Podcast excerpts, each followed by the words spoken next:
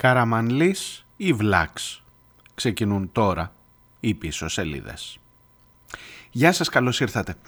Λοιπόν, κοιτάξτε, ε, λέω να ξεκινήσω λίγο διαφορετικά σήμερα. Ε, με όλο τον σεβασμό στις οικογένειες των θυμάτων που αποχαιρετούν αυτές τις μέρες τους δικούς τους ανθρώπους, αλλά και με εκείνη την πίκρα, με εκείνη την αγανάκτηση, με εκείνη την αγωνία για το παρακάτω αυτής της χώρας, αν έχει, αν έχει παρακάτω αυτή η χώρα, Νομίζω ότι στην έναρξη των σημερινών πίσω σελίδων είναι σκόπιμο, κρίνω σκόπιμο και το θέτω στην κρίση σας εκείνη την, ε, εκείνη την τακτική του να πετάς στα μούτρα του κοινού το τι ακριβώς φταίει που έφτασες ως εδώ. Το να πετάς στα μούτρα του κοινού το γιατί δεν πρόκειται να αλλάξει τίποτα απολύτως σε αυτή τη χώρα. Δικό σας και έρχομαι σε λίγο. Thank you.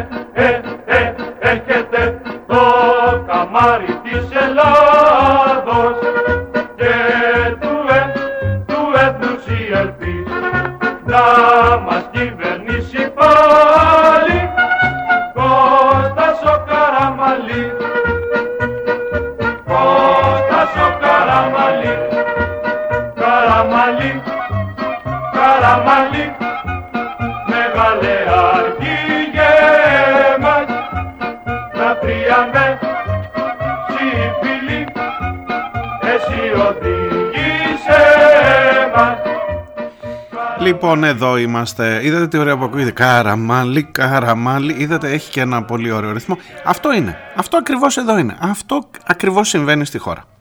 Αυτό είναι που σε έχει φέρει μέχρι εδώ. Αυτό είναι που τα τελευταία πόσα να σου πω, 50, 60, 70, 100 χρόνια, να μην σου πω από τη σύσταση του ελληνικού κράτους που κρεμάστηκες από τους σωτήρες σου, που αν ένα γάιδαρο τον λένε καραμαλή θα τον βγάλεις δήμαρχος στις αίρες, που δεν υπήρχε περίπτωση. Εγώ απορώ, εγώ απορώ γιατί, και θυμάστε για τον Καραμαλή μιλούσαμε την προηγούμενη εβδομάδα, που παρετήθηκε, που δάκρυσε, που έκλαψε, που εν πάση περιπτώσει του δώσαν το σκονάκι να αποφύγει τις δύσκολες ερωτήσεις.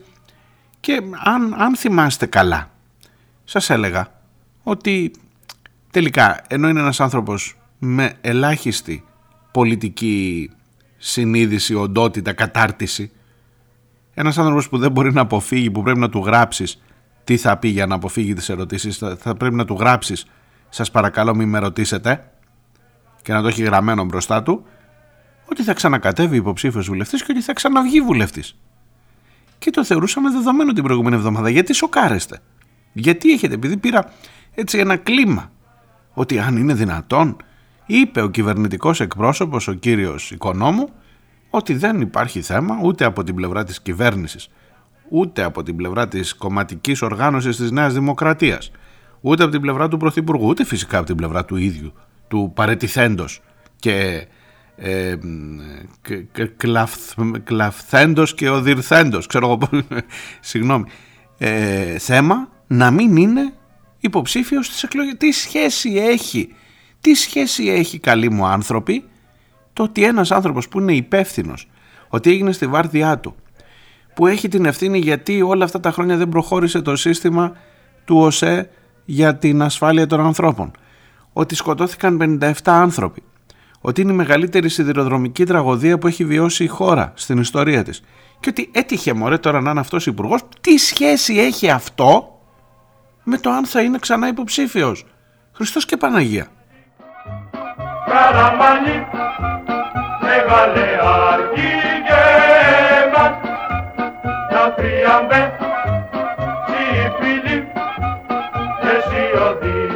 Είναι βέβαιο, είναι βέβαιο ότι θα θριαμβεύσει η φίλη. Με Καραμανλή και όχι μόνο και με όλα τα σόγια. Αυτά που πας και ψηφίζεις τόσο καιρό και θα τα ξαναψηφίσεις αγαπητέ μου. Οπότε να σου πω κάτι. Ίσως δεν έχει και πολύ νόημα να αναρωτιέσαι τι πήγες στραβά, τι στο καλό κάναμε λάθος. Γιατί δεν αλλάζει το κακό το ριζικό μας, τι φταίει άστο να πάει στο καλό.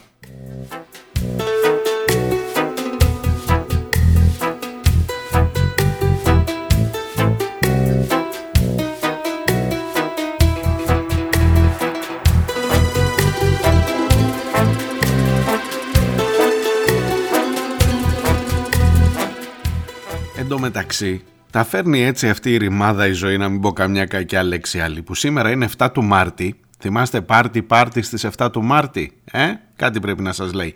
2004, ναι, η μέρα που βγήκε ο Πρωθυπουργός, ο άλλος, ο ενδιάμεσος, ο Κώστας Καραμανλής.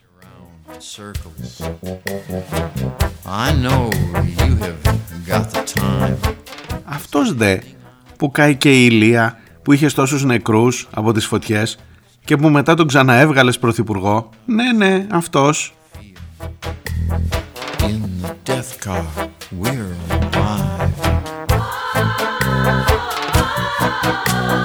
In the death car. Και επίσης για να σου δέσω το γλυκό και να δεις τι ωραία που δένουν όλα σε αυτή τη ζωή Είμαστε στην επομένη που οι διαρροές του ΣΥΡΙΖΑ, οι διαρροές από τον ΣΥΡΙΖΑ, κάπου υπάρχει διαρροή θα τη βρούμε, λένε ότι υποψήφιος με τον ΣΥΡΙΖΑ στην Ανατολική Αττική θα είναι ο Αντόναρος που ήταν ο εκπρόσωπος τύπου, αν θυμάστε, ο κυβερνητικός εκπρόσωπος επί ημερών του Καραμανλή, του δεύτερου του Κώστα εκείνου. Ναι, ναι, είδατε τι ωραία που κλείνει. Κανονικά έπρεπε να παίζω λούπα το Καραμανλή Καραμάλι, όλη την εκπομπή. Όλη την εκπομπή. Καραμάλι, καραμάλι, έτσι θα πρέπει να πάμε κανονικά. You know, when your hand was down on my dick, it felt quite amazing. And now that that is all over, all we've got is the silence. In the death car, we're alive.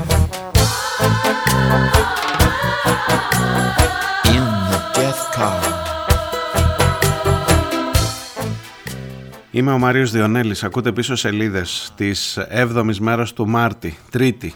Και προσπαθώντας, προσπαθώντας να βάλεις σε ένα δρόμο, σε ένα κουτί την απογοήτευσή σου, την ε, συνειδητοποίηση όλο και περισσότερο ότι αυτή η χώρα δεν έχει καμία απολύτως ελπίδα παιδιά, καμία απολύτως ελπίδα. Ε, η, η όλη διαδικασία της ε, εκόλαψης αρχηγών και αρχηγίσκων, ονομάτων βαρέων βαρών και ρε παιδί μου πώς να σου το πω, δεν έχει καμία πιθανότητα και να ήθελε, και να ήθελε, εγώ σου λέω τον άνθρωπο δεν τον ξέρω, τον έχω γνωρίσει ποτέ μου, και να ήθελε εγώ σου λέω να μην είναι υποψήφιος ο Καραμανλής, δεν μπορεί να μην είναι, είναι δυνατόν να μην υπάρχει Καραμανλής στη Βουλή. Είναι δυνατόν ποτέ. Ειδικά όταν ο άλλος έχει πει ότι ε, φεύγει από την ενεργό πολιτική η, η ενεργός πολιτική του Καραμαλή δεν τα τελευταία χρόνια είναι τόσο ενεργός όσο ο, τι να σας πω. Τέλος πάντων, είναι δυνατόν να μείνεις χωρίς Καραμαλή; Διάβαζα και ένα σχετικό post στο facebook, λέει τον Καραμαλή, δεν τον ένα όνομα, ειδικά Κώστας Καραμαλής, έχουμε περάσει τρεις κόστιδες Καραμαλίδες, έτσι. Ε, τον αντιμετωπίζεις δεν είναι πολιτικός, είναι εργοτέχνης. Δηλαδή, τι να σου πω ρε παιδί, μας κάνει και χάρη που κάθεται να τεθεί στη βάσανο της ψηφοφορίας. Κανονικά έπρεπε να βγαίνει, να πώ σας έλεγα για τους πρωθυπουργούς που μου είπατε εσείς, οι πρώην πρωθυπουργοί δεν παίρνουν σταυρό. Κανονικά έπρεπε να λες Καραμαλίτση, περάστε. Βουλευτής. Τέλος. Δεν υπάρχει τίποτα. Και επειδή ο Καραμαλής δεν είναι βλάξ, ό,τι και να είναι, αλλά βλάξ δεν είναι, είναι δυνατόν για μια τόση δά τραγωδιούλα με 57 νεκρούς να διακυβευθεί, να τεθεί σε αμφισβήτηση η συνέχιση της δυναστείας των Καραμανλίδων. Επειδή εσείς θεωρείτε ότι είναι υπεύθυνος για την τραγωδία ή επειδή έτυχε τώρα να είναι στη βάρδιά του ο λαός, ο κυρίαρχος ο λαός δεν είναι αυτός που θα τον ξαναστείλει στη Βουλή. Και εν πάση περιπτώσει τι θέλετε, θέλετε να σας το πω κι αλλιώς; Βάλτε τον στο ψηφοδέλτιο να τον κρίνουν οι συμπολίτες τους στις ΣΕΡΕΣ εσείς τι λέτε ότι θα κάνουν θα τον στείλουν ή δεν θα τον ξαναστείλουν στη Βουλή; Και άμα τον ξαναστείλουν δεν αναβαπτίζεται από την κολυμπήθρα της ε, κάλπης και άρα είναι ξανά νάτος, αμόλυντος, άσπυλος και πάει ακόμα και για διάδοχος ενδεχομένως του Μητσοτάκη διότι ξέρετε στην ε, Νέα Δημοκρατία το πάμε έτσι. Μία η Καραμανλική, μία η Μητσοτακική. Μία η Καραμανλική, μία η Μητσοτακική έτσι το πάμε. Με μια ε, παρέμβαση Σαμαρά που μας χάλασε λίγο το γλυκό. Λοιπόν τι θέλετε τώρα; Τι θέλετε τώρα; Ή να σου μιλήσω για την άλλη πλευρά για το ΣΥΡΙΖΑ; Ο Αντόναρος Σου θυμίζω ότι ήταν ο εξαπορήτων πριν έρθει και ο Ρουσόπουλος ή τέλος πάντων πριν ή μετά το Ρουσόπουλο, δεν θυμάμαι ακριβώς. Αλλά ήταν ο εξαπορήτων του Καραμαλή. Του Βούδαντε από τη Ραφίνα που δεν με το PlayStation, αυτού ναι. Λοιπόν, και από τότε έχει ξεκινήσει μια πολιτική η οποία αντιτίθεται στην πολιτική του Μητσοτάκη και άρα αυτό φτάνει. Δεν τα έχουμε πει αυτά. Μην ταλαιπωρήστε. Δεν τα έχουμε πει. Το παν είναι να φύγει ο Μητσοτάκης. Δεν χρειάζεται τίποτα άλλο. Ούτε να πούμε αν θα ξαναπάρουμε πίσω τα τρένα, ούτε να πούμε αν θα αλλάξουμε πολιτική, ούτε αν θα καταργήσουμε τα χρηματιστήρια ενέργειας, τα φαντς, τα κόκκινα δάνεια, τίποτα δεν χρειάζεται. Μόνο να φύγει ο Μητσοτάκης χρειάζεται. Και άμα ο Αντόναρο λέει να φύγει ο Μητσοτάκης, πάνε πει ότι μπορεί να είναι και υποψήφιος με το ΣΥΡΙΖΑ. Τι δεν καταλαβαίνεις. Τι δεν καταλαβαίνεις ακριβώς.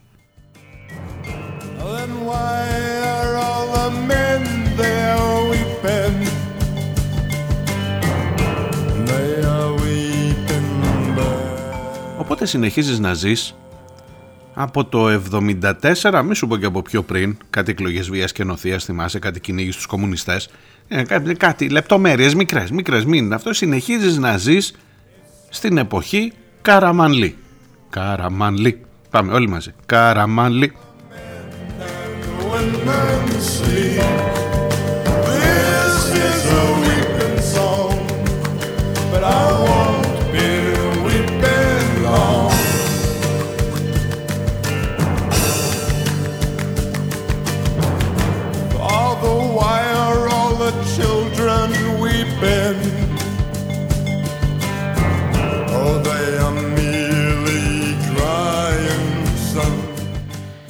Στο πίσω σελίδε.gr, ξέχασα να το πω πριν, μπορείτε να στείλετε τα δικά σας μηνύματα, να βρίσκετε και εμένα και τις προηγούμενες εκπομπές. Έχω πάρει ήδη αρκετά, ξέρω, μια απόγνωση, μια απογοήτευση, μια μαυρίλα που μας έχει πνίξει. Όλη αυτή κλείνει μια εβδομάδα σήμερα από το δυστύχημα. Την προηγούμενη Τρίτη το βράδυ έγινε. Κλείνει μια εβδομάδα και ήταν μια εβδομάδα που πέρασε από πάνω μας σαν να πέρασε ένας χρόνος ολόκληρος. Είναι μια εβδομάδα που έχεις αρχίσει να συνειδητοποιείς τι ακριβώς συμβαίνει σε αυτή τη χώρα που έχεις αρχίσει να συνειδητοποιείς πόσο γρήγορα θα ξεχάσεις και αυτά που συμβαίνουν τώρα γιατί θα τα ξεχάσεις. Και θα πας δόξα και τιμή στις εκλογές ναι πάει λέει 21 Μαΐου του Κωνσταντίνου και Ελένης μεγάλη χάρη τους. Θα κάνουμε τις εκλογές έτσι λένε τώρα οι πληροφορίες.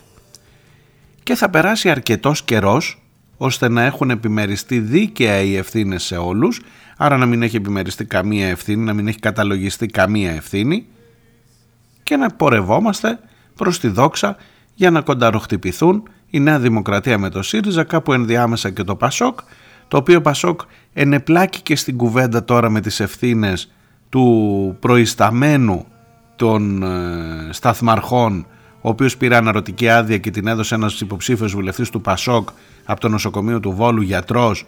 Άλλο μπλέξιμο εκεί να δεις τώρα, τι ακριβώς γίνεται. Και εσύ ψάχνεις ανάμεσα σε αυτά, ψάχνεις να δεις την ελπίδα την ελπίδα που θα πεθάνει τελευταία αλλά θα πεθάνει από ό,τι φαίνεται ή θα την ξεκάνουμε, δεν υπάρχει καμία περίπτωση, να δεις μήπως προλάβει να σου πει ένα γεια πριν πεθάνει.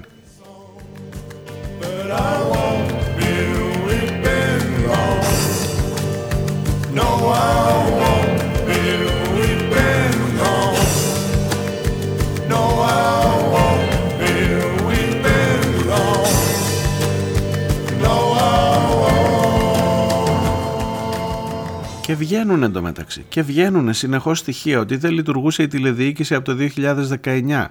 Ο διευθύνων σύμβουλος, ένας Ιταλός της ε, Hellenic Train, ε, λέει ότι εμείς δεν έχουμε καμία σχέση με το δίκτυο, ούτε με τους σταθμάρχες, ούτε με τις ράγες, ούτε με εμείς τα τρένα κυκλοφορούμε. Που κυκλοφορεί το τρένο, άμα λέει μπορεί να το πάω και στη θάλασσα. Τι θέλεις εσύ. Δεν με νοιάζει το δίκτυο, δεν έχω εγώ το δίκτυο στην ευθύνη μου. Είδες πως την κάνει γυριστή και αυτός. Τι, τι θέλετε τώρα, δεν φταίμε εμείς. Γεια σας.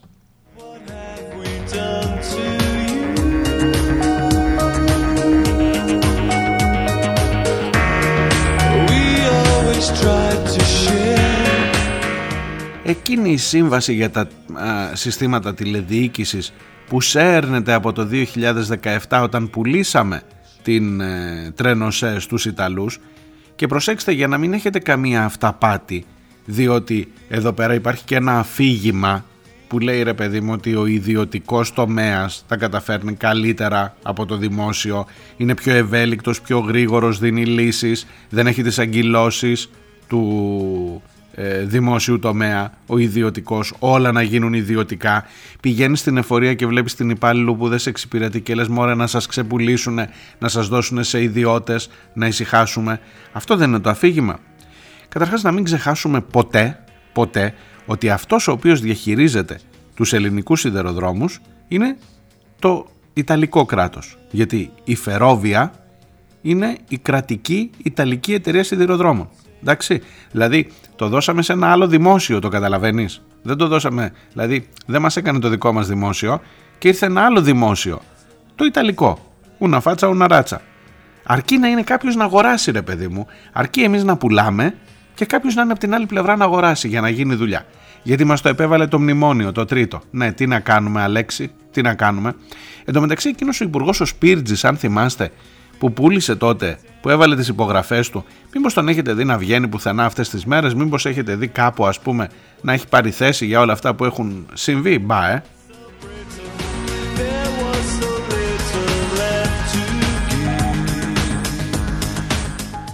Επίσης εκτός από τον Καραμανλή, τον Κώστα, τον ε, Κλαφθέντα και Οδυρθέντα και Παρετηθέντα, ε, μήπως έχει και τίποτα υφυπουργούς που όλα αυτά τα χρόνια υπογράφανε; Ένας κεφαλογιάννης σας... κεφαλογιάννης είπα, άλλο βαρύ όνομα. Άλλο, απαπαπαπα. Κεφαλογιάννης. Κεφαλογιάννης Γιάννης του Αχιλέως και αυτός, όπως είναι και ο Κώστας Καραμαλής και αυτός του Αχιλέως. Ε, ο Αχιλέος, ο Αχιλέας ήταν ο αδελφός του Γιάννη Κεφαλογιάννη, του εξαπορήτων του Πρωθυπουργικού Συμβούλου, πιανού άλλου, του Καραμαλή βρε κουτά, του Καραμαλή. Αυτός ο Γιάννης Κεφαλογιάννης, ο μπαμπάς της Όλγας, που είχε κατηγορηθεί για υπόθαλψη εγκληματιών με κάτι υποθέσεις ναρκωτικά στο Ρέθυμνο, που πήγε ο Καραμαλής τώρα στα Νόγια και είπε, ο, ο Μεσαίος Καραμαλής, που πήγε στα Νόγια και είπε ε, στο μνημόσυνό του ότι αγαπούσε τους συμπατριώτες, τους και τους συμπατριώτες του και προσπαθούσε να κάνει το παν για αυτούς, καμιά φορά σε σημείο υπερβολής. Ναι, καμιά φορά σε σημείο παράβασης, πώς το λένε, υπόθαλψης εγκληματία και ε, καταδικάστηκε. Δεν τα λέω εγώ. Εντάξει, θα μου πεις, πέθανε, συγχωρέθηκε. Συγχωρέθηκε, ξέρω εγώ. Τώρα έχουμε την Όλγα Κεφαλογιάννη. Ο Γιάννης Κεφαλογιάννης, ο ανιψιός αυτού του Γιάννη Κεφαλογιάννη, ήταν υφυπουργός για όλα τα χρόνια που προχώρησαν αυτές οι συμβάσεις του Κώστα Καραμανλής. Στο απειρόβλητο δεν υπάρχει τίποτα άλλο. Και μόνο τα ονόματα τα βαριά δεν τα συζητάμε. Αφήστε το τώρα, πάμε παρακάτω και προχωράμε, πορευόμαστε. Μακάρι, τρέχει το τρένο, τρέχει το τρένο πάνω στις ράγες μέχρι να βρεθεί από την άλλη πλευρά του απέναντι τρένο.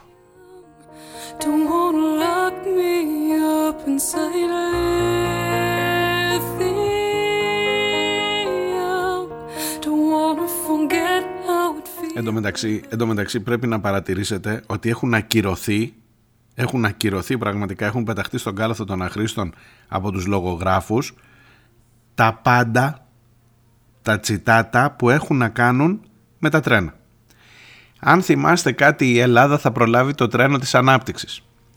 Αν θυμάστε τώρα πριν από μερικές μέρες στη Λάρισα κιόλας είχε πάει ο Καραμαλής και είχε πει η Ελλάδα πλέον τα ταξιδεύει στο πρώτο, στο πρώτο βαγόνι της Ευρώπης. Τα έχει πάρει ο διάολος παιδιά αυτά όλα, δεν ξέρω αν μιλάει κανείς για τρένα. Τίποτα ή όποιος δεν θέλει, θυμάστε που έλεγε ο Αντρέα, όποιος δεν θέλει να κατέβει από το τρένο και κάτι τέτοια, έχουν φύγει από το δημόσιο λόγο αυτά τα τσιτάτα. Και μάλλον θα κάνουμε κάποιο καιρό να τα ακούσουμε. αυτό θα μπορούσε να είναι ένα κέρδος από όλη αυτή την ιστορία.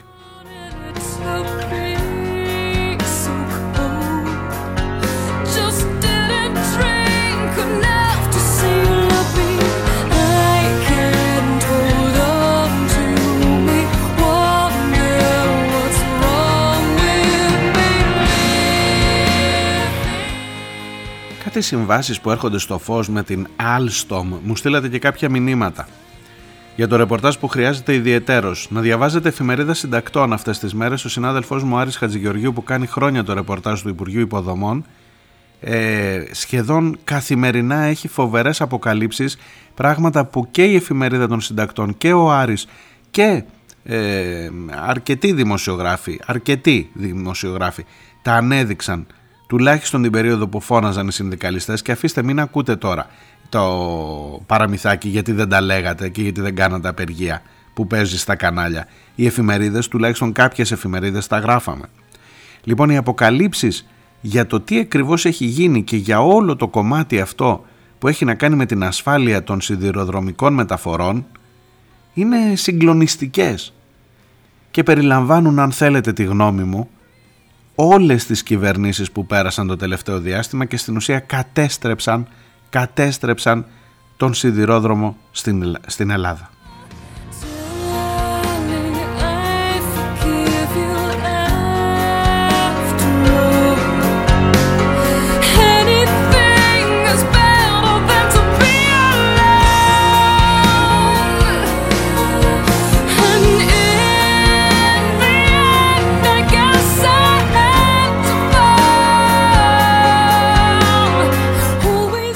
Και να σας πω κάτι, εκπαιδεύουμε, εκπαιδεύει το πολιτικό προσωπικό, εκπαιδεύει και τους πολίτες, διότι πάλι ισχύει το ούνα φάτσα, ούνα ράτσα. Στο χωριό μου το λένε ότι πιλάει ο δήμαρχος είναι και οι ψηφοφόροι.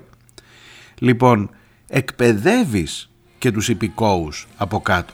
Διότι άμα είναι ρε παιδί μου λαμόγιο από πάνω, γιατί να μην είμαι κι εγώ. Πήγε ο άλλος ο επιθεωρητής και την ώρα που έγινε το δυστύχημα, την άλλη μέρα, τρίτη έγινε το δυστύχημα, πέμπτη πήγε και πήρε αναρωτική άδεια ένα μήνα. Αρρώστησε ξαφνικά.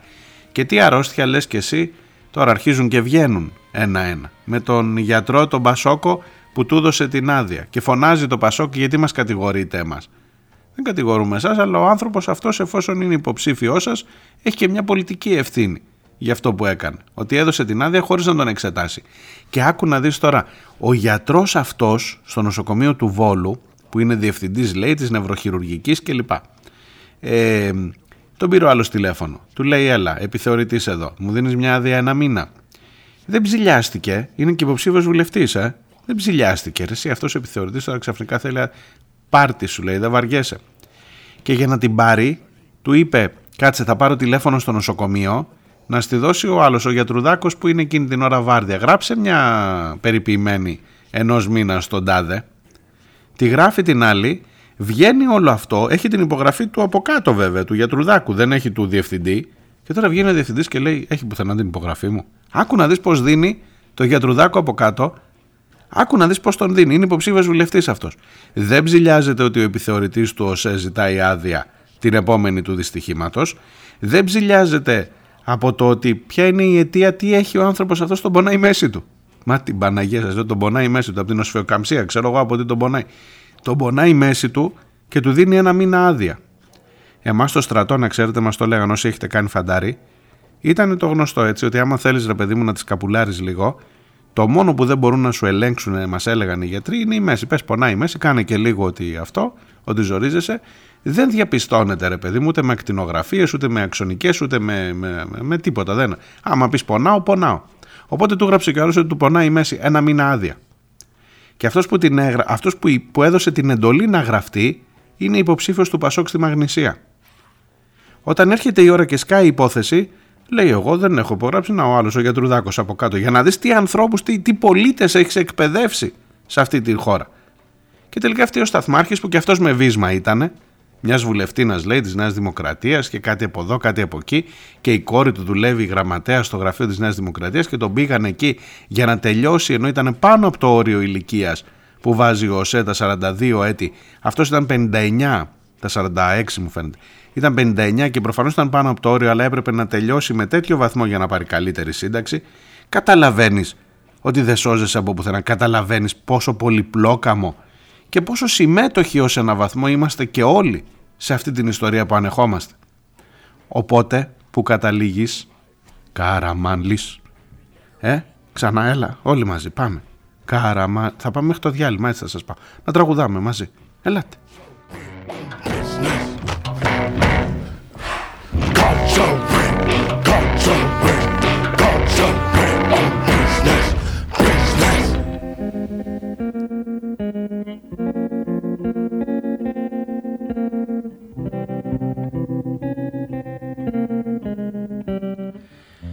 Δεν ξέρω ειλικρινά αν όλη αυτή η απόγνωση, η οργή μπορεί να μετουσιωθεί σε κάτι ουσιαστικό για αυτή τη χώρα. Βλέπω τα σημάδια που έχουν ε, μέσα τους κάποια ελπίδα. Βλέπω τον κόσμο στους δρόμους. Κάθε μέρα, κάθε μέρα. Βλέπω ότι αύριο προκηρύχθηκε μια πανελλαδική απεργία ε, και στον ιδιωτικό και στο δημόσιο τομέα. Ιδιωτικό τουλάχιστον για τα εργατικά κέντρα. Δεν έχω δει τη ΓΕΣΕ. Η ΓΕΣΕ τι κάνει ακόμα, το σκέφτεται, μπορεί σήμερα να το αποφασίσει. Η ΑΔΔ, όλος ο δημόσιος τομέας, όλος αυτό θα νεκρώσει αύριο η χώρα σε ένδειξη διαμαρτυρίας. Δεν ξέρω τι θα κάνουμε εμείς στα μέσα ενημέρωσης, οι δημοσιογράφοι. Seasons came and changed the time. When I grew up, I called him Είμαι σίγουρος ότι θα τεθεί το ερώτημα είναι δυνατόν να στερηθεί ο λαός στην ενημέρωση αυτές τις κρίσιμες ώρες; Και μάλλον δεν θα περιγήσουμε. Τι να σας πω, δεν ξέρω, θα δούμε. Έρχομαι σε λίγο, διάλειμμα. You hit the ground, bang, bang, that awful sound. Bang, bang, I used to shoot you down.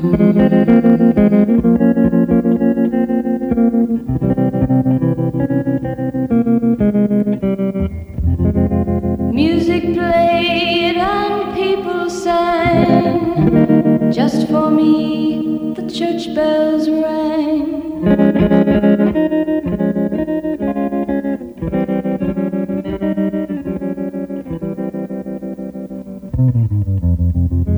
he's gone, I don't know why. And till this day, sometimes I cry. He didn't even say goodbye, he didn't take the time to lie. Bang, bang.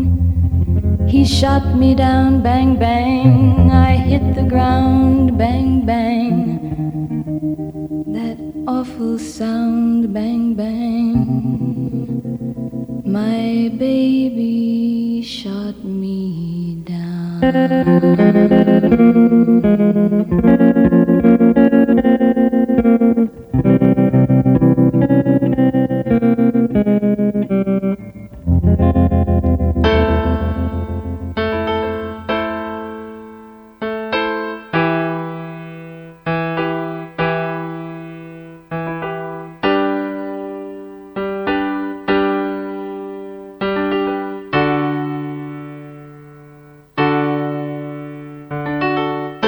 Does my heart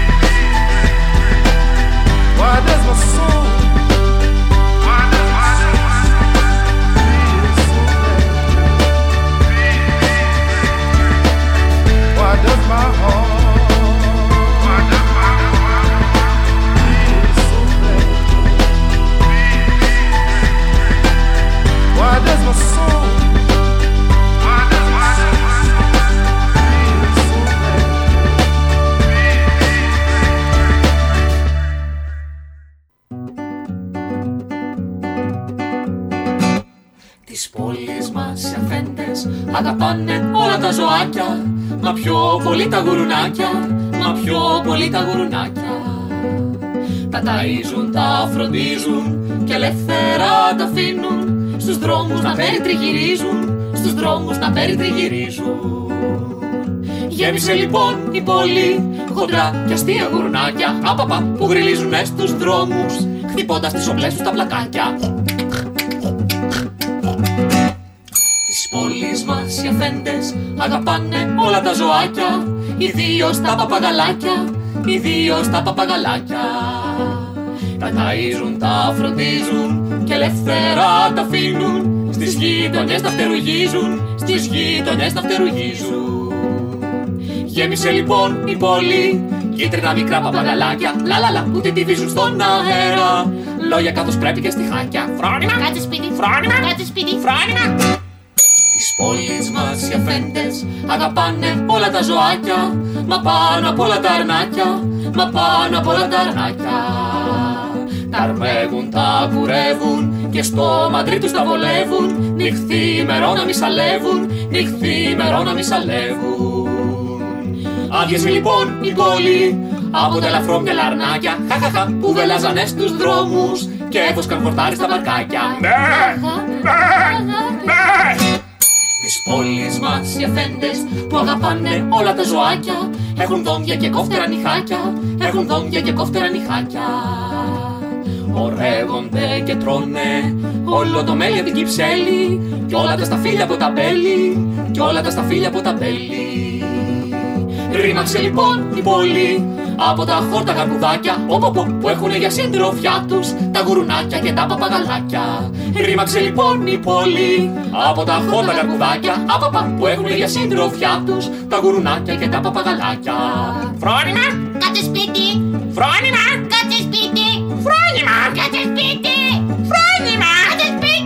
σπίτι. Τις πόλεις μας οι αφέντες αγαπάνε όλα τα ζωάκια Μα πάνω απ' όλα τα αρνάκια, μα πάνω απ' όλα τα αρνάκια Μα πάνω απ' όλα τα αρνάκια, μα πάνω απ' όλα τα αρνάκια Μα πάνω απ' όλα τα...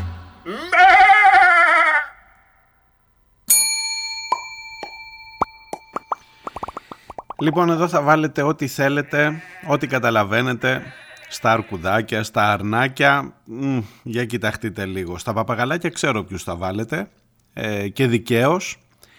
Ε, και από εκεί και μετά, ξέρω εγώ, ίσως κάπου να δει ο καθένας τον εαυτό του.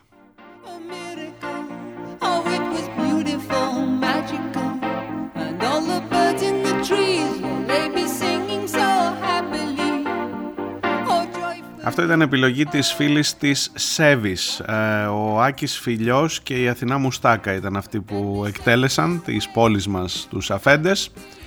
Ε, με προφανής δεν χρειάζεται να κάνω κανένα άλλο σχόλιο. Τα αρνάκια θα ψηφίσουν Καραμανλή, ε, Σεβί, Δαγκωτό, να είσαι σίγουρη. Και όλο το υπόλοιπο πολιτικό προσωπικό, μην αγχώνεσαι καθόλου.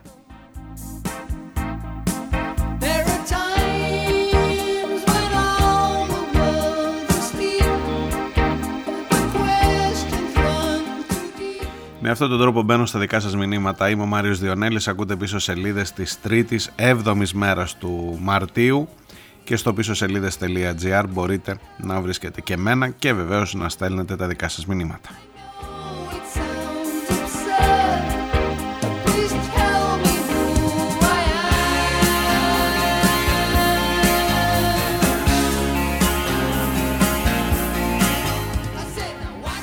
Ο φίλος ο Αφελής από την ε, Δανία και την Κοπενχάγη μου στέλνει φωτογραφίες ε, όπως έκανε χθες ο φίλος ο Στέλιος από το Βερολίνο των ε, διαδηλώσεων, των κινητοποιήσεων που έγιναν στην ε, Κοπενχάγη, στην ελληνική πρεσβεία ε, ως διαμαρτυρία για, την, για το έγκλημα των ε, τεμπών. Μάλιστα επιδόθηκε και ένα ψήφισμα διαμαρτυρίας από το Κομμουνιστικό Κόμμα που έχει παράρτημα στην ε, Κοπενχάγη από το ΚΚΕ και πολύ καλά κάνει και πολύ καλά έκανε ε, με το ψήφισμα αυτό. Και δεν είναι μόνο αυτές οι δύο πόλεις, το Βερολίνο και η Κοπενχάγη. Γενικά ε, στους Έλληνες του εξωτερικού, στους ανθρώπους, ειδικά στους νέους ανθρώπους η ανακοίνωση του Συλλόγου των Ερευνητών του Βερολίνου Βραδεμβούργου ε, λέει πάρα πολλά. Λέει ότι σε αυτά τα τρένα θα μπορούσαμε να είμαστε εμείς που ερχόμαστε τα καλοκαίρια για να δούμε τους ανθρώπους τους δικούς μας. Ε, και προφανώς όλοι μας έχουμε κάνει δικό μας ως ένα βαθμό το δυστύχημα αυτό και τις καταστάσεις που βιώνει όλη η χώρα συλλογικά ένα συλλογικό, ένα βαθύ, ένα βαρύ τραύμα αυτή τη στιγμή.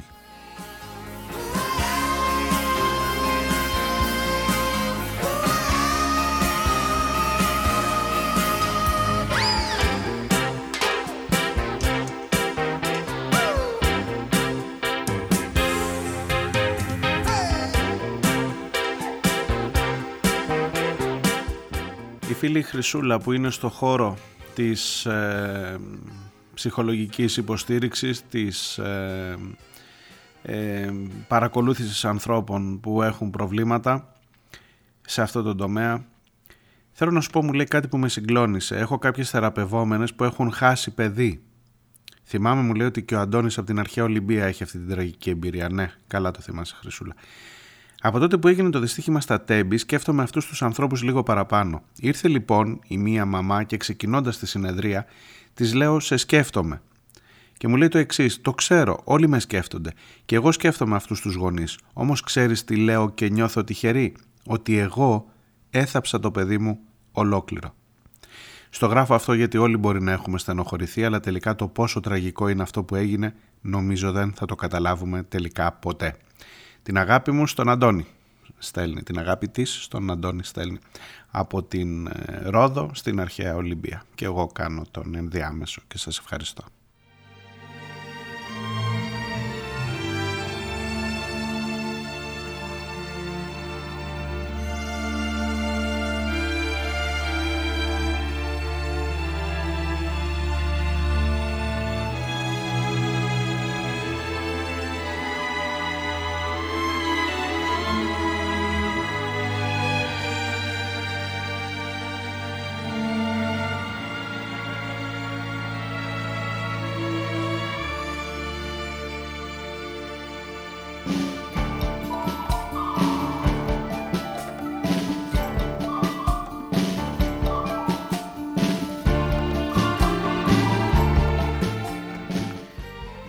Ε, μένω λίγο στους εκτός Ελλάδας, Εδιμβούργο, Σάκης. Είναι θλιβερό που έχουμε συνδέσει την τραγικότητα με τα νούμερα των θανάτων αναδυστύχημα. Καταλαβαίνω γιατί, αλλά όταν φύγει το δυστύχημα από την επικαιρότητα, θα γυρίσουμε στα σποραδικά αδυστυχήματα που απλά προσπερνάνε ως μεμονωμένα.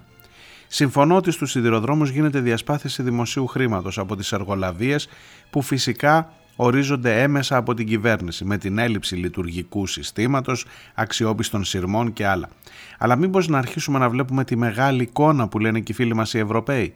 Το σύστημα των εργολαβιών και μάλιστα με απευθείας αναθέσεις έχει κυριαρχήσει στο οικονομικό μοντέλο της Ελλάδας.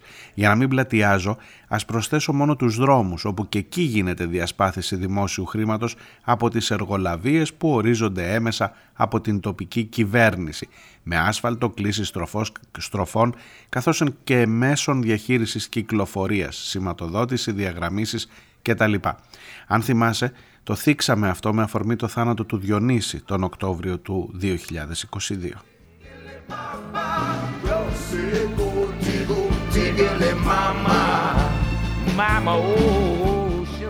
Αυτό ήταν ένα τραγικό δυστύχημα στην ε, Κρήτη ε, μάλλον όχι στην Κρήτη, με ένα παιδί που σπούδαζε στο ε, Πανεπιστήμιο Κρήτης που είχε διωχθεί από τους καθηγητές του μια πάρα πολύ ε, επικραμένη ιστορία ακριβώς επειδή είχε συνδικαλιστική δράση στο Πανεπιστήμιο και δυστυχώς σκοτώθηκε σε τροχαίο ε, δυστύχημα. Επίσης μου λέει ο Σάκης ο πρωταρχικός σκοπός μιας ιδιωτικής επιχείρησης και άρα των ιδιοκτητών και αμέσως της διοίκησης είναι η μεγιστοποίηση του κέρδους υποκείμενος μόνο στον περιορισμό της όποιας πιθανότητας ζημιών λόγω συνθήκων που προκύπτουν από αυτούς που επηρεάζονται από τη λειτουργία. Βλέπε δηλαδή αντιδράσεις από κοινωνικές ομάδες, ατυχήματα, φορολογία, φυσικά φαινόμενα κτλ. Μεγάλο σύνολο που ορίζεται ως stakeholders στα αγγλικά. Καταλαβαίνεις πιστεύω τη σύνδεση του ορισμού με την ανάλυση που έκανες μετά το δυστύχημα αναφερόμενος στις ιδιωτικοποιήσεις στον Άρη Χατζηστεφάνου, στις εκπομπές του για τα τρένα ειδικά κλπ. Εξ οικονομικού ορισμού λοιπόν πρέπει να αντιληφθούμε όλοι ότι αυτός είναι ο σκοπός μιας ιδιωτικής επιχείρησης, το κέρδος. Οι συνέπειες αυτού που εύκολα είναι κατανοητές και ο σκοπός των κρατικών κοινοφελών επιχειρήσεων είναι μια μεγάλη παρένθεση που δεν θα ανοίξω, μου γράφει ο Σάκης.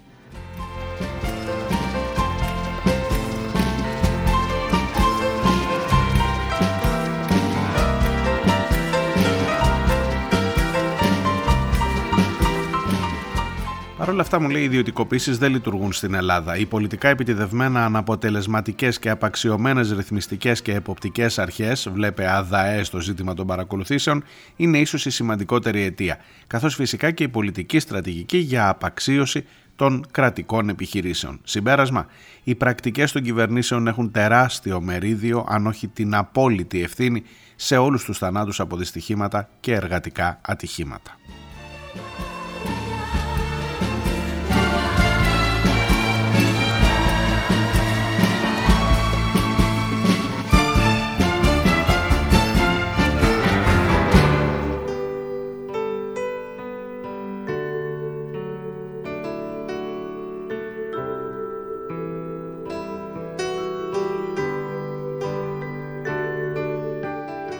Κλείνει το μήνυμά του Σάκης λέγοντας ότι η ασφάλεια και η ταχύτητα των μετακινήσεων είναι θεμελιώδης ανάγκη για να προχωρήσει μια σύγχρονη κοινωνία και οικονομία και μας αφορά όλους. Όσο τα ατομικά αλλά και δημόσια μέσα μετακίνησης δεν είναι ασφαλή, η ελληνική οικονομία θα παραπέει.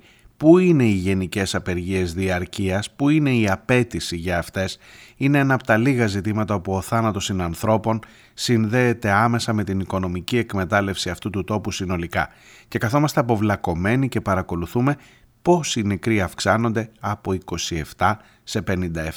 Έχει διαφορά στον κορονοϊό ίδιες πρακτικές και εμείς να παρακολουθούμε αριθμητικές καμπύλες νεκρών. Έχει διαφορά.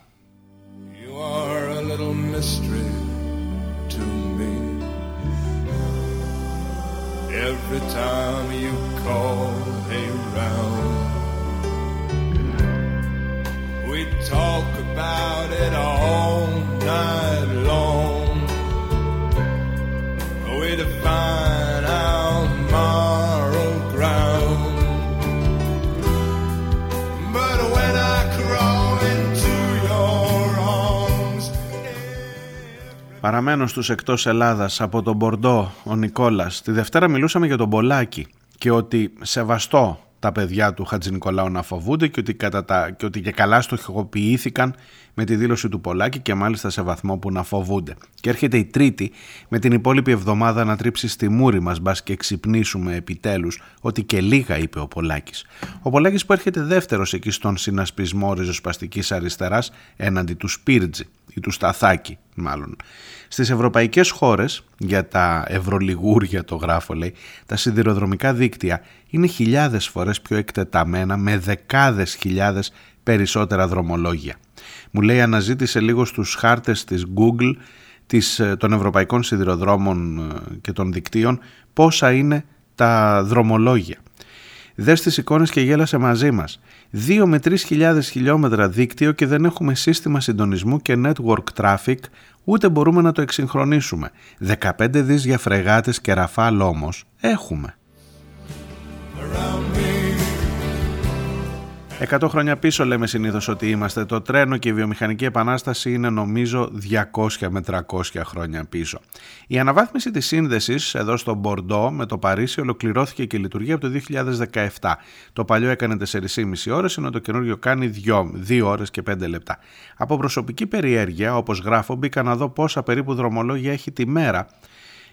21 παρακαλώ. 21 έχει μόνο το Μπορντό Μονπαρνάς, 650 χιλιόμετρα δρόμους. Με ακούτε 21 δρομολόγια, μόνο για τον Μπορντό μέχρι το Παρίσι, σε ένα σιδηροδρομικό δίκτυο που επίσης έχει αλωθεί από τον καπιταλισμό και το lobbying της αυτοκινητοβιομηχανίας και των αεροπορικών, όπως μπορείτε να διαβάσετε να αναζητήσετε πληροφορίες για την εξέλιξη του γαλλικού σιδηροδρομικού δικτύου. Αλλά πλήθος συνδέσεων μικρότερων χωριών κόπηκαν. Να ενημερώσω εδώ ότι οι σιδηρόδρομοι έχουν συχνά απεργίες λόγω του συνταξιοδοτικού. Όμως όπως βλέπετε, εκεί λειτουργεί ο σιδηρόδρομος, παρόλο που και εκεί έχει ιδιωτικοποιηθεί.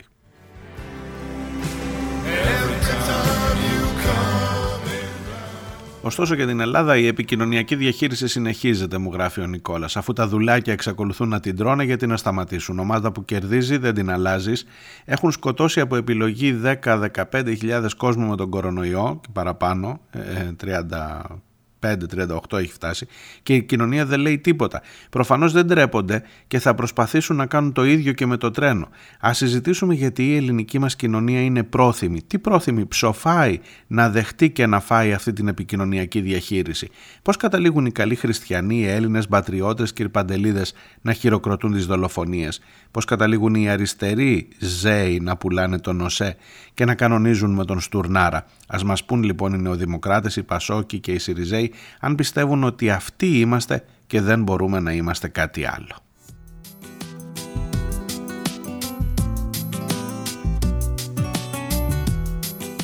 Και επιμένει όπως μου κλείνει συνήθως τα μήνυματά του ο Νικόλας Μητσοτάκης για πάντα μέχρι να ξυπνήσουν οι ηλίθιοι, οι απαράδεκτοι, οι γελοί, οι ραγιάδες που και σήμερα και μετά και από αυτό το γεγονός θα συνεχίσουν να συζητάνε στη βάση των επικοινωνιακών γραμμών του κάθε κόμματος.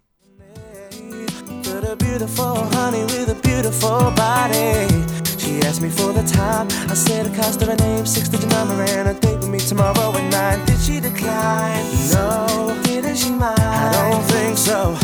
Was it for real? Damn sure. But What was the deal? A pretty girl is 24. So is Και ο Χρήστος από τη δράμα. Αυτοί που παίρνουν κρίσιμες αποφάσεις για την καθημερινότητα εκατομμυρίων ανθρώπων χρειάζονται σκονάκι για το πώς θα αποφύγουν τις ερωτήσεις δημοσιογράφων. Χρειάζονται υπόδειξη από τον οπερατέρ για χαμηλωμένο κεφάλι ώστε να δείχνουν συντετριμένοι. Οι τρομεροί επικοινωνιολόγοι του επιτελικού κράτους χρειάζονται πέντε ολόκληρες μέρες για να καταλάβουν ότι το ανθρώπινο λάθος δεν περπατάει. Απορρίφθηκε από την πρώτη μέρα από τους συγγενείς των θυμάτων. Άραγε πόσα ακόμα πρωτοκολλημένα εξώδικα, επιστολές και παρετήσεις χρειάζονται για να τεκμηριώσουν τις αντικειμενικές ευθύνες.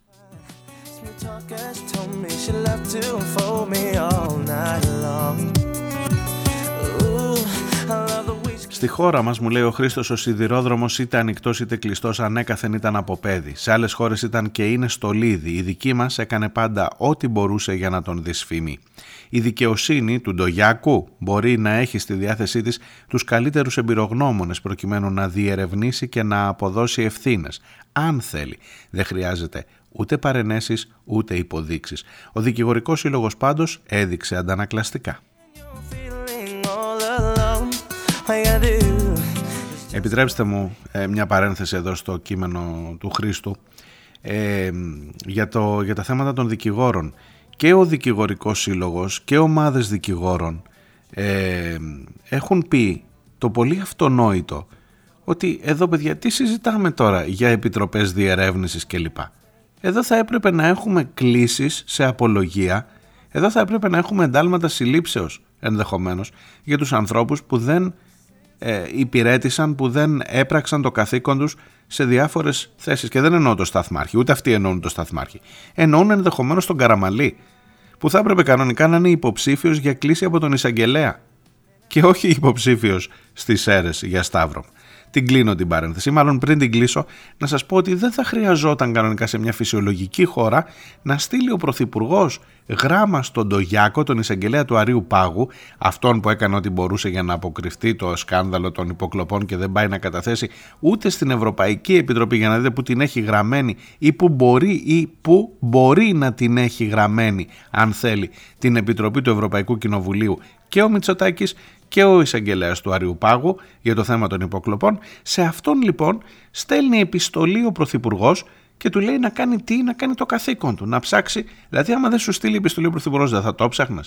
Και λέει και κάτι πιο πονηρό, να περιλάβετε στα, στην έρευνά σας και τα συμπεράσματα της Επιτροπής Διερεύνησης. Αυτή που έφτιαξε μόνος του, αυτή που έβαλε το Ζηλιασκόπουλο, τον πρώην της Τρένοσέ που παρετήθηκε από τις αντιδράσεις Όταν αυτή την επιτροπή θέλει να τη θεσμοθετήσει και μέσω της εισαγγελίας. Αν δεν είναι αυτό παρέμβαση στο έργο της δικαιοσύνης, αν δεν είχαμε δεδομένο το πώς χωρίζονται οι εξουσίες σε αυτή τη χώρα με βάση το Σύνταγμα, πάλι καλά που έχουμε και το Σύνταγμα και τις χωρίζουμε τις εξουσίες για να είμαστε σίγουροι ότι δεν μπλέκονται η μία με την άλλη. Κλείνω εδώ την παρένθεση τη μεγάλη. She might tell my father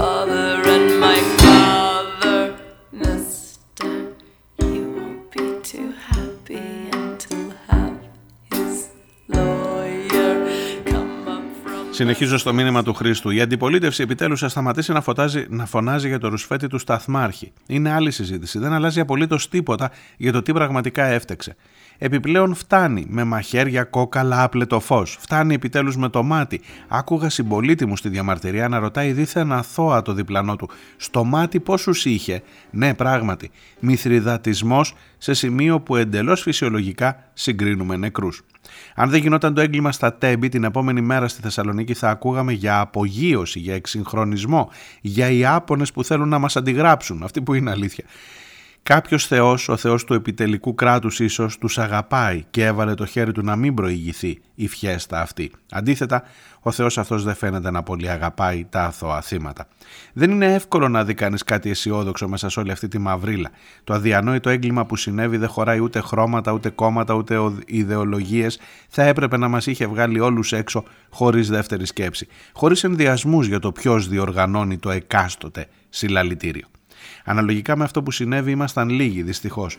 Τι διάολο μούδιασμα και οργή είναι αυτή που αντί να σε βγάλει έξω, σε οδηγεί στο να ψάχνεις ποιος θα πουλήσει καλύτερα τον πόνο στην οθόνη. Εκτός και αν σε ενοχλεί ότι στη βάρδια είναι αυτός που ψηφίζεις.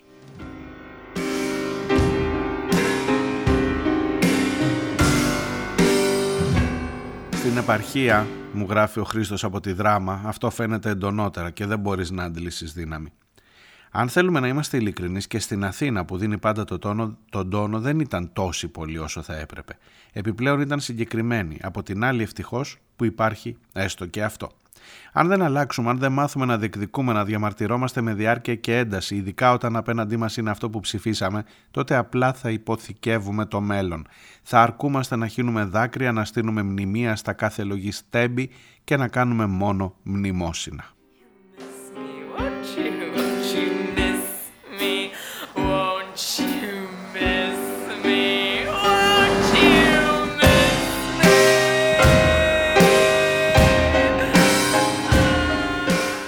Και τελειώνει ο Χρήστος λέγοντας τα ξεχαρβαλωμένα νοσοκομεία, τα σχολεία, τα λιμάνια, οι πληστηριασμοί, η αγωνία να καλύψει τα βασικά και οτιδήποτε άλλο ορίζει την καθημερινότητά μας είναι και αυτά τέμπη.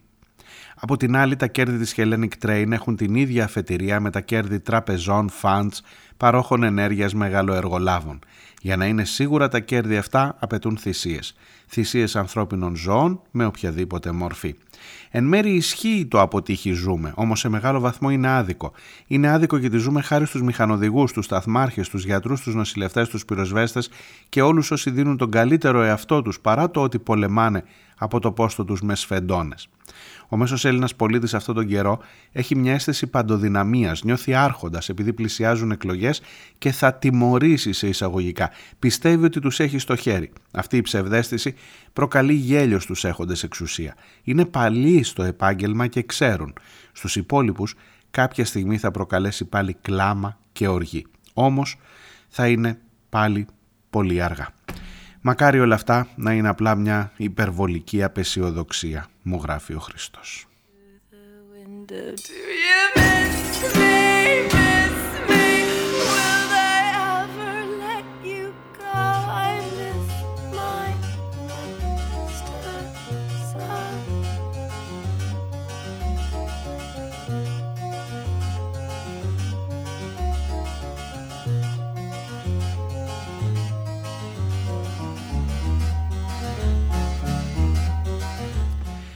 Επιτρέψτε μου ένα σχόλιο. Είναι πολλά και είναι και μεγάλα τα μηνύματά σας αυτές τις μέρες και όπως καταλαβαίνετε καταλαμβάνουν και το χαίρομαι γι' αυτό τουλάχιστον τη μισή ίσως και παραπάνω εκπομπή. Ε, βλέπω και γύρω μου δηλαδή, όχι μόνο από τα μηνύματά σας, στην, στην καθημερινότητά μου, βλέπω πόσο μεγάλη ανάγκη έχουμε τουλάχιστον να μιλήσουμε, να τα εκφράσουμε, να διαβάσουμε, να δούμε λίγο πιο πέρα α, και από τη μύτη μας αν θέλετε, από εκεί που βλέπαμε μέχρι να μας συγκλονίσει όλους το δυστύχημα αυτό. Και νομίζω ότι αν πρέπει να κλείνω με κάτι, αν πρέπει, αν ξέρω εγώ το, το επιβάλλει κάποιος κανόνας κρυφός, μυστικός, να κλείνεις με κάτι πιο αισιόδοξο, ότι μέσα σε αυτά τα μηνύματα και μέσα σε αυτή μας την ανάγκη του να μιλήσουμε, ίσως να κρύβεται ένα μικρό τόσο δαψίγμα, ότι μπορεί μιλώντας, συζητώντας, ε, διαφωνώντας, να πάμε ένα βηματάκι παραπέρα, να καταλάβουμε ότι όχι, δεν είναι η ζωή μας ταγμένη να ψηφίζουμε καραμανλίδες και λοιπούς και λοιπούς. Να είστε καλά, θα τα πούμε αύριο. Γεια.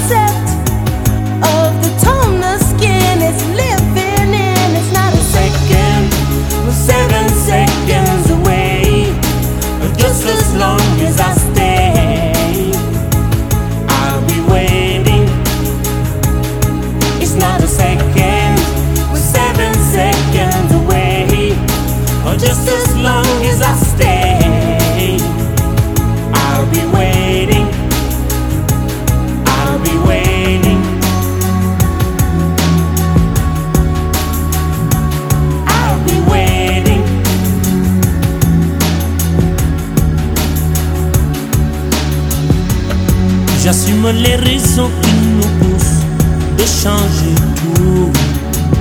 J'aimerais qu'on oublie le couleur pour qu'ils espèrent. Beaucoup de sentiments, de race qu'il faut qu'ils désespèrent. Je veux les gamins ouverts, les amis pour parler de leur peine, de leur joie pour qu'ils le. Des infos qui ne divisent pas. Changer. Seven seconds